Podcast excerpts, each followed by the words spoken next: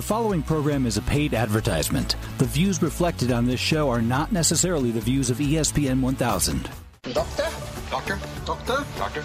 Doctor? Doctor? Doctor? You're listening to Sports Medicine Weekly with Steve Cashel and Dr. Brian Cole on ESPN 1000.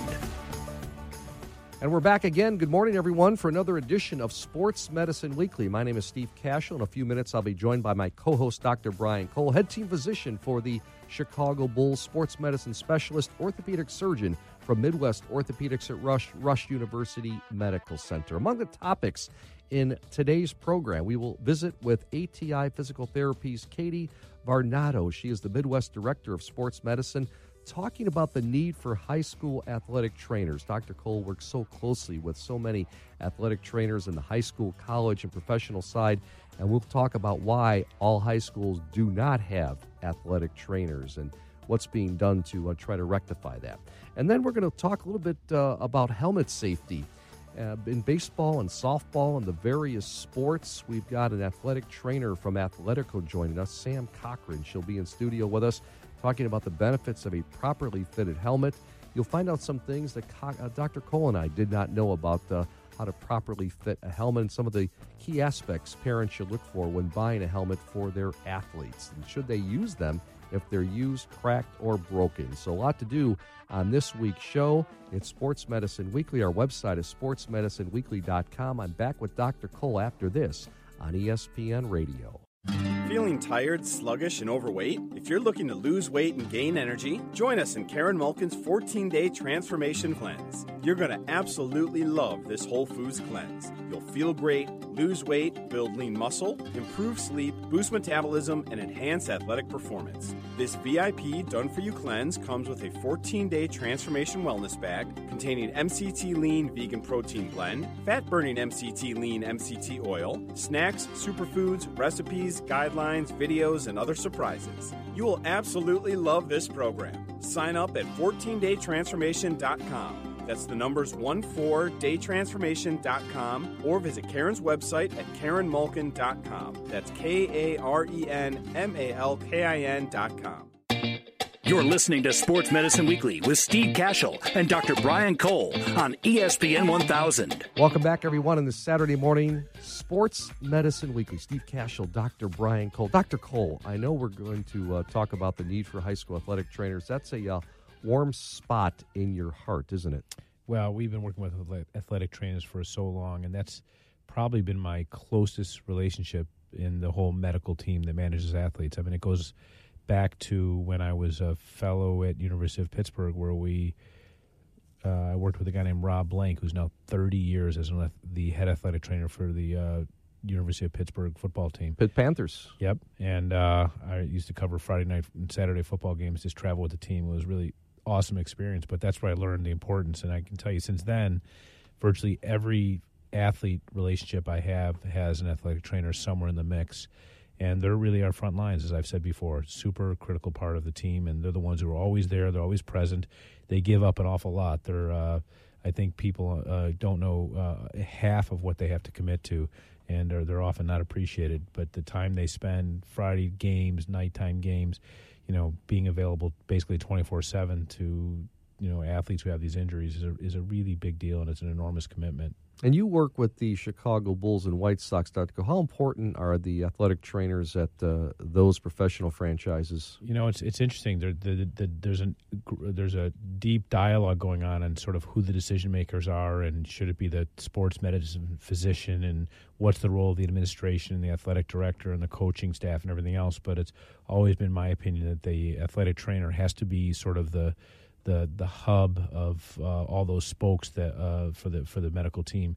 We're often quarterbacks in managing some of the care, but nothing replaces being there all the time and seeing how things evolve and being able to evaluate these athletes on the field is which is something they often have the unique opportunity to do. So it's as I say, it's the most important member of our of our team. So uh, and we've enjoyed a really long, solid relationship working with them. Katie Varnado is our guest, the Midwest Director of Sports Medicine with ATI out of Bolingbrook, uh, Illinois. And Katie, thanks so much for for joining us, uh, talking more about uh, athletic trainers and the need for high school athletic trainers. What exactly Katie, in your opinion, is an athletic trainer, and how do high school athletic trainers differ from uh, from those in college, or as Dr. Cole and I were talking about the professional setting?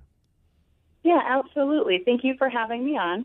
Um, athletic trainers are allied healthcare professionals. Um, they specialize in the prevention, emergency care, diag- diagnosing, and treating, rehabbing injuries that go along with sports issues. Um, they're certified by a national governing body and they're licensed, so they're true healthcare professionals.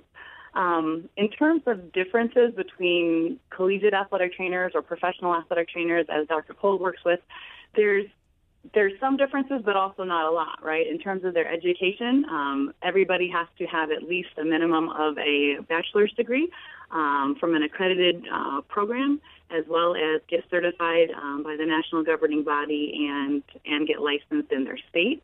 Um, a lot of us, over 70%, have master's degrees, and in fact, um, the profession is changing its minimum education requirement to be a master's degree to kind of reflect, you know, what is actually going on in the profession. Um, other than that, it really, you know, in my mind, comes down to specializations, right? If you're, you know, working with the Chicago White Sox or the Chicago Cubs as an athletic trainer, you're probably taking a lot of continuing education and specializations towards the overhead throwing athletes, whereas in the high school setting, you're working with multiple different sports.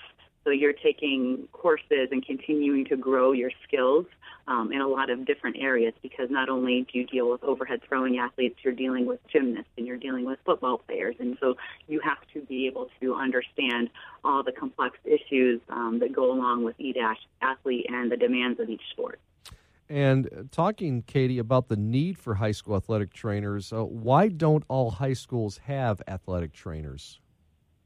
That is a really good question and something that I'm very passionate about. Um, a large part of my role with ATI, um, from a sports medicine standpoint, we have over 250 um, affiliates that we work with, high schools, colleges, club teams, where we provide athletic training services um, to those organizations. And in working with schools that don't have athletic trainers currently and who are trying to get one, there's really two things that kind of always come up or, or the roadblocks. Um, and they kind of go hand in hand. The first one is really just the lack of awareness of the vital role that athletic trainers play um, in the health and safety of their student athletes. You know, if they're not, you know, aware that we are there for injury prevention and risk management, you know, should there be a potentially catastrophic incident or somebody go down with a cardiac incident, you know, they don't understand how beneficial we can be. Um, so the first one is really just you know, being able to educate people and that lack of awareness that somebody, you know, some stakeholder within the organization probably doesn't understand the importance of it. And then the second one is budgetary, right? We know, you know, the state of Illinois and where where where we are from a budgeting standpoint and, you know, talking with high schools all the time, you know, those athletic departments, their budgets are getting cut. And so for them to try to find money to put towards athletic training services, especially when they don't necessarily understand the importance of it. Um, it kind of is a revolving circle that we're working to educate people on and work with them to figure out how we can make sure that those athletes are being protected and are safe while they're playing their sport. You know, I remember when I was at uh, the hospital for special surgery in New York. We used to cover these games, these these inner city high schools, and it was a time where like first aid was basically a payphone and, a, and an ice pack. You know, there was nothing, mm-hmm. and then there was some legislation and increased coverage and so forth. And you know, when we started at Midwest Orthopedics, we had an athletic trainers program where we sort of provided outreach to the schools and so forth. And it was you know kind of a quid pro quo because we were working with the schools. We would manage the athletes when injured, but the athletic trainers would be our front lines. And you know, honestly, it became an economic issue where it just didn't add up. And I'm curious. Uh, obviously, the, the uh, ATI, you know, you guys plant athletic trainers and offer job sharing and so forth, and that's been actually pretty effective, I think, right? Where you can provide a trainer even part time, and then they you fill their hours with other activities. I've had athletic trainers in my office who have high school responsibilities, and that's been one model that seems to be economically more effective. And and the other thing is, and you know, you know I'd like to hear your thoughts on that. And the other thing is, you wonder if there should be more outreach to the parents of these schools so they understand the importance of having a trainer there for their for their kids uh, and who's an immediate resource. It's a lot more than a school nurse, you know. So you wonder if yeah. you got the parents engaged because obviously the schools, as you pointed out, have limited budgets and it's only getting tighter and it's much worse in the public schools. Uh, but I would think that parents, you know, if you look at the number of athletes, and you know, like it or not, the salary of an athletic trainer is not is not a huge number and um, uh, you know, and I think grossly you guys are underpaid, quite frankly, and I'm sure you would probably agree. But it is what it is. Absolutely. You know, so the issue is, you know, um, does it make a business case model that's still fa- you know favorable if you do job sharing, and you know, and then secondly, do you think there's a role to maybe get the parents involved? Um, yes to both. You know, we've had a lot of success working with the um, high schools that we work with because we are, you know, if they're a smaller high school and maybe they don't need someone there full time, um, they can have all their practices and events and games covered maybe with 25 hours a week of service. Well, we can, you know, they can pay for their portion, and as you said, we can find other things for our athletic trainers to do, whether it be treating in the clinic or working with a physician, those type of things. Um, additionally, a lot of a lot of high schools like to work with companies such as ATI um, because while we might not ask them to pay the entire salary and benefits, right, we know that by being in the schools and working with those athletes and truly outreaching and providing our services, um, it gets our name out there in the communities, and there's there's value to that. And so while we look at it as they're paying for the whole thing because those marketing components add value. Um, the school doesn't have to pay the entire dollar amount, which um, which they tend to like because you know salary and benefits when they're looking at getting budget cuts is you know is well while you said right we're, we don't make what we should, um, it's still a lot for them to come up with. Um, and then I 100% agree with you on the parent aspect. Um, that is probably mobilizing parents um, is the biggest way. Because a lot of times the coaches understand the need and even the athletic directors of the programs understand and are trying to work with us to you know have services provided. But it's usually you know either somebody um, in a district office or maybe the people on the board of education um, just don't see the value in it. And you know, the Board of Education is responsible to the taxpayer. And if you have all those parents saying, hey, we pay taxes in the school district and we want our athletes protected, they, they need this care and these services should they be playing sports, um, that, that is a large, um, a large motivator, right? If, if they have the right people, of course I'm going to say you need athletic training services. I'm an athletic trainer, right? Um, but to have the parents be the advocates for their children um, is, is vital. She's the Midwest Director of Sports Medicine for ATI Physical Therapy, Katie Varnado. Katie, great stuff. Appreciate you joining us here on Sports Medicine Weekly. Thank you for having me. I enjoyed it. All righty. All the best moving forward. And I'm back with Dr. Brian Cole after these messages. On ESPN Radio. I'd been having knee pain for quite some time and did what probably a lot of people do. I just ignored it and hoped it would go away. After a month, I couldn't take the pain anymore. I went to my family orthopedic. He told me that I needed physical therapy. When I received my prescription for therapy, the first thing I did was search PT companies online. I came across ATI Physical Therapy. It's close to home, has some great reviews, and when I called, they verified my insurance, scheduled me right away. No wait, everything was so easy, and the staff was great. They kept my doctor informed of my progress along the way. Honestly, I look forward to going to my appointments. ATI made me feel like my recovery was their most important priority. I'd recommend them to anyone needing physical therapy. The experience was something I'll never forget. To learn more about what it's like to be a patient at ATI Physical Therapy, visit ATIPT.com and start your journey to get back to your best today. ATIPT Midwest Orthopedics at Rush is nationally recognized as a leader in comprehensive orthopedic services. As team physicians for the Chicago Bulls, Chicago White Sox, and Chicago Fire Soccer Club, their physicians understand the importance of quality care for high performance athletes and weekend warriors. Regardless of the level of the athlete, recreational, high school, college, or even professionals, Midwest Orthopedics at Rush strives to provide the highest quality, state of the art healthcare services. To better serve their patients, they provide expert care across five Chicagoland locations with a new location in Munster, Indiana. Their cutting edge research, diagnosis, methods, and treatments make them the highest ranked program in the state of Illinois by U.S. News and World Report rankings. For more information or to schedule an appointment, visit them at rushortho.com or call 877 MD Bones. Midwest Orthopedics at Rush, when only the best will do.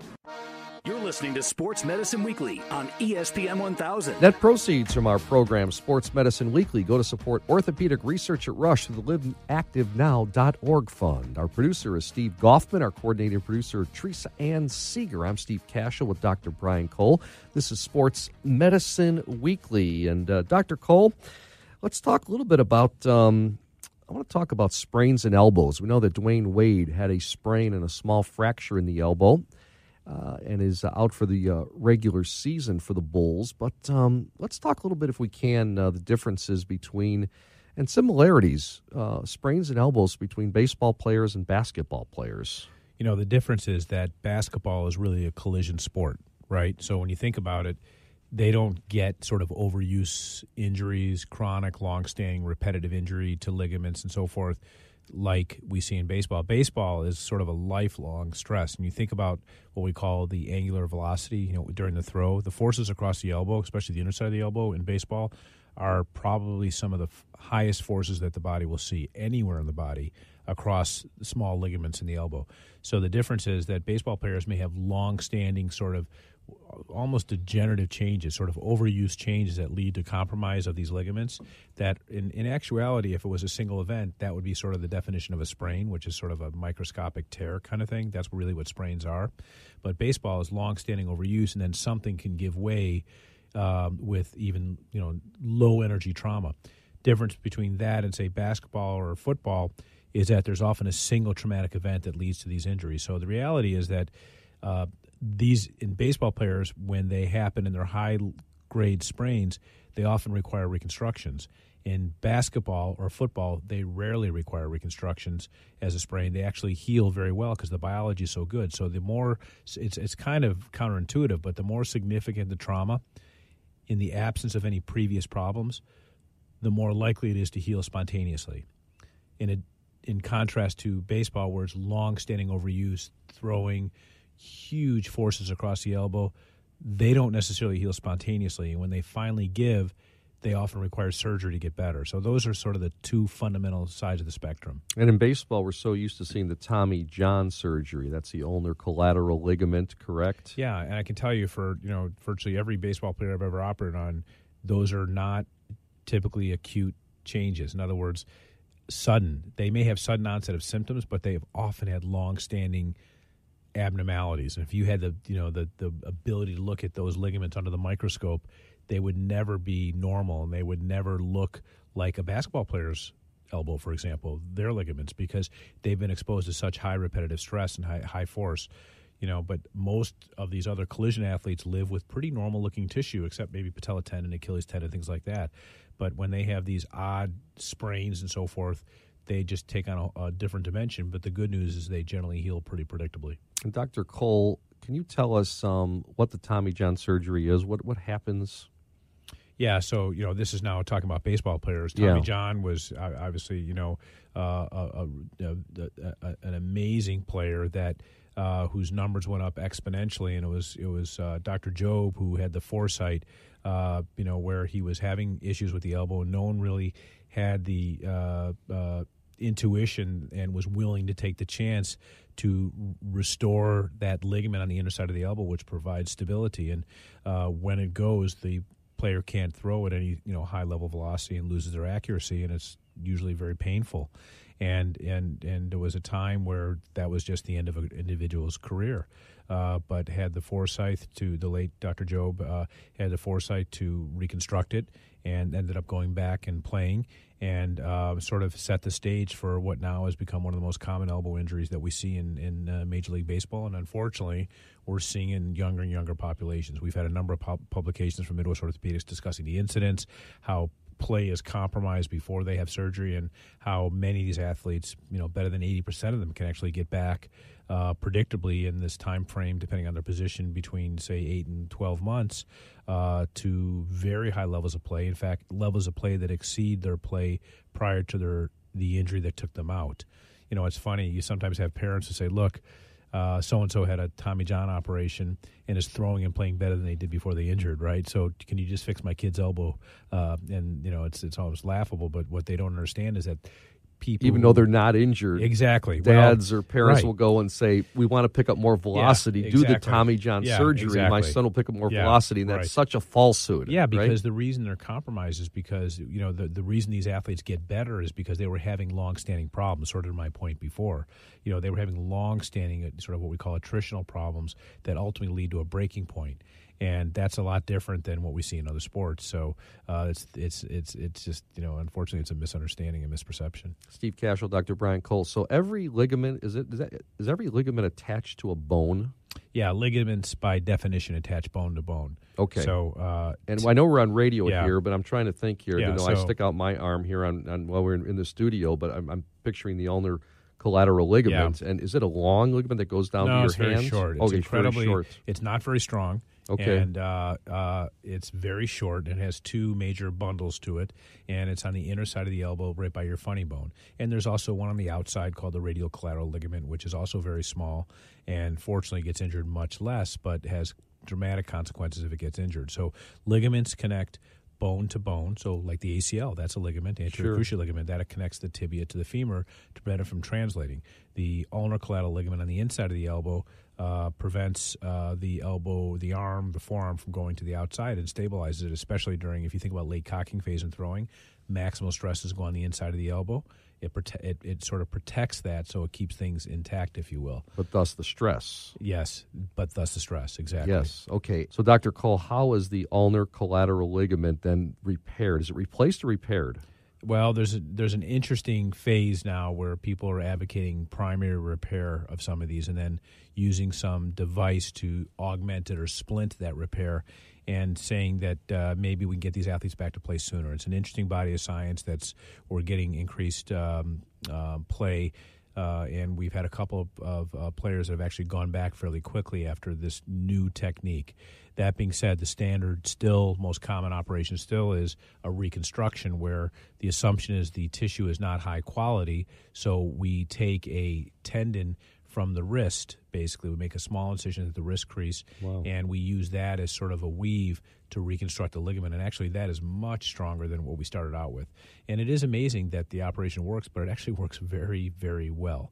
You know, there, it's it's rare that an athlete either, either re-tears it or it doesn't get back, but it, it does happen just given the nature of the sport. But it works surprisingly well. There are some instances where individuals don't have that tendon in the wrist; it's an anomaly, uh, at least fifteen percent. So sometimes we're taking it from the knee, a hamstrings tendon, and in some cases we're even using donor tendons. Okay. And then how long is a player shut down after having the Tommy John surgery? You know, typically it's there's they broken down into phases, and it's three or four phases, and uh, uh, the first phase is a protection phase, which is usually a, a, a splint, a hinged elbow brace, which could be six, eight weeks, twelve weeks, and then they go into a throwing program, which can carry them through between.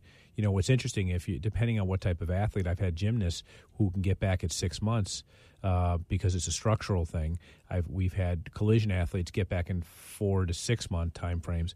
But when you're a thrower, to get your accuracy, your velocity back, it takes inexorably longer. It's not that the ligament isn't strong enough necessarily at four to six months, but to get everything back after being shut down to properly recondition and rehabilitate and get your skill set back, that's why it takes so much longer. So it's not it's less about the structure than it is about the athlete resuming his or her sport around that ligament. I know we never suggest getting the Tommy John surgery unless you actually have the injury. However, are there studies that show that people who do have the injury and have the Tommy John surgery can pick up velocity? You know, I guess it depends upon when you measure that velocity. You know, I mean, I think if they, the problem is mo- many of these guys, as I mentioned, have decreasing statistics with the injury, with sort of this occult low level problem. Yeah. Right. As a baseball player. And then what happens is they just get pushed to the brink, and then it, and then it, and then they get to the point where they can't throw. So you're comparing it to poor numbers to begin with. Dr. Brian Cole, orthopedic surgeon, Midwest Orthopedics at Rush. I'm Steve Cashel. Also, want to get to, into before we uh, end this segment any updates in regenerative medicine, including stem cells. Steve, we've had you know a lot of options that have come on the scene. One uh, category has been the use of amniotic tissue, uh, which is donor tissue. Uh, it's it's allograft tissue. We've talked about that a lot in the show, and uh, basically it is a way to provide us a rich source of growth factors. So we just completed a clinical trial using amniotic injections for osteoarthritis. I'm used to amniotic fluid with That's the right. babies, right? That's right. It's just, there's there's amniotic fluid. There's using the chorion, which is you know the the wrap that the baby is you know basically born in. That's the, Yeah. the amnion, and uh, we have uh, different sources of stem cells now. We have a system that can use fat from the abdomen uh, just through using liposuction that we're starting to become really interested in because there's Wow. some data that shows it could be used to treat arthritis. And then we have bone marrow aspirate, which is becoming increasingly common. We have a really terrific study that's about halfway done in rotator cuff repair. Uh, where we're augmenting rotator cuff repairs to reduce re-tear rates using stem cells, and then that comes from the patient's own body, where we stick a needle in the in the pelvis area and drop drop blood and spin it down. And then finally, uh, we're looking at some really interesting ways to augment surgical procedures of the knees, such as patients undergoing meniscus surgery, adding in stem cells, and at the, also at the time of cartilage transplant. So we've become increasingly interested. We're still performing active research in the area, but we have newer sources now, including fat and amniotic tissue of growth factors, not necessarily always stem cells, but rich sources of growth factors that can be used to treat chronic, longstanding conditions um, like arthritis, but also to help uh, improve the outcomes of existing procedures like rotator cuff repair, possibly ACL reconstruction, meniscal tears, and things like that. So, really exciting times. And so, you doctors at Midwest Orthopedics at Rush, it's kind of a fun way to uh, to think about things, right? These Yeah. studies and the future of sports Yeah. medicine. Yeah, I mean, can isn't it tell you- exciting? it's exciting because you know I can tell you my office has become far more interesting. The patients are coming in very knowledgeable. Unfortunately, sometimes with misperceptions of what we can do because it's not necessarily always regenerative tissue. In other words, regenerative medicine, re, you know, recreating new tissue, but rather inhibiting inflammation and so forth is uh, and reducing pain. So we're modifying symptoms, but not always creating new tissue. And that's the one thing patients have to understand. And I've always talked about that. But it's exciting because we now have many, many ways to help patients avoid surgery or at least potentially delay it, which makes it particularly exciting even as a surgeon. and some patients come in because they're aware of PRP, and they Yeah. might ask you for a procedure. Yep, yeah, that's all true. You know, but I spend we spend most of our time now talking Educating people, of, people. educating and talking them out of surgery rather than into surgery. Wonderful stuff. Dr. Brian Cole, I'm Steve Cashel. Stay with us. Hope you're enjoying Sports Medicine Weekly on ESPN Radio. Returning patients who suffer from cartilage defects to an active lifestyle is the goal. Prochondrix, the latest solution from Allosource, is an innovative, cost effective fresh cartilage allograft designed to restore cartilage and restore life. To learn more about Prochondrix or allografts, visit prochondrix.org. That's P R O C H O N D R I X dot org. The Chicago Bulls, White Sox, and DePaul Blue Demons rely on Midwest Orthopedics at Rush for advanced orthopedic treatment. So can you. We are the team physicians for these Chicago teams, and we're ready to be on your healthcare team too. Get expert care from these regional leaders at four Chicagoland locations. Learn more at rushortho.com. Midwest Orthopedics at Rush, your world class team physicians. We're excited to announce our new Sports Medicine Weekly custom podcast app on iTunes. It's all free. Just go to the App Store, search for Sports Medicine Weekly. Our app gives listeners easy access to their favorite Sports Medicine Weekly shows without getting lost in confusing screens and pop up ads. The team at Sports Medicine Weekly is dedicated to delivering content to our listeners on the latest in fitness, nutrition, injury prevention, and treatment. Optimize your performance with the Sports Medicine Weekly app. As always, we thank our loyal listening and social media followers. The best athletes in the world and their medical teams have been trusting DonJoy products for over 30 years. With a goal to protect and return confidence in sport post injury, DonJoy is the trusted leader to get and keep athletes in action. Whether it's football, basketball, soccer, volleyball, or even the official medical supplier to the U.S. ski team, always trust the global leader in sports medicine. Trust DonJoy, a product of DJOGlobal.com. That's one way to end up on injured reserve. So is falling off a ladder, lifting something heavy, Ow! That's not good. or having an accident at work. Uh oh. Athletico helps all kinds of people come back from injured reserve. Schedule a free injury screening at athletico.com and find out how physical therapy can decrease pain and discomfort, increase strength and mobility, and help you get back to doing the things you love to do. Athletico Physical Therapy. Better for everybody.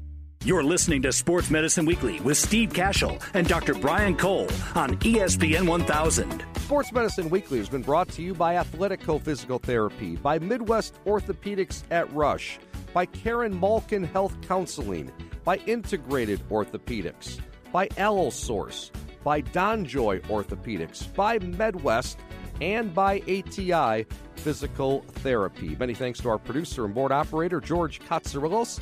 Our coordinating producer is Teresa Ann Seeger. We also want to thank David Cole for managing the website and our business operations, as well as Samantha Smith from Midwest Orthopedics at Rush. For Dr. Brian Cole, I'm Steve Cashel saying so long. Thanks for listening to Sports Medicine Weekly here on ESPN 1000. The preceding program was a paid advertisement. The views reflected are not necessarily the views of ESPN 1000.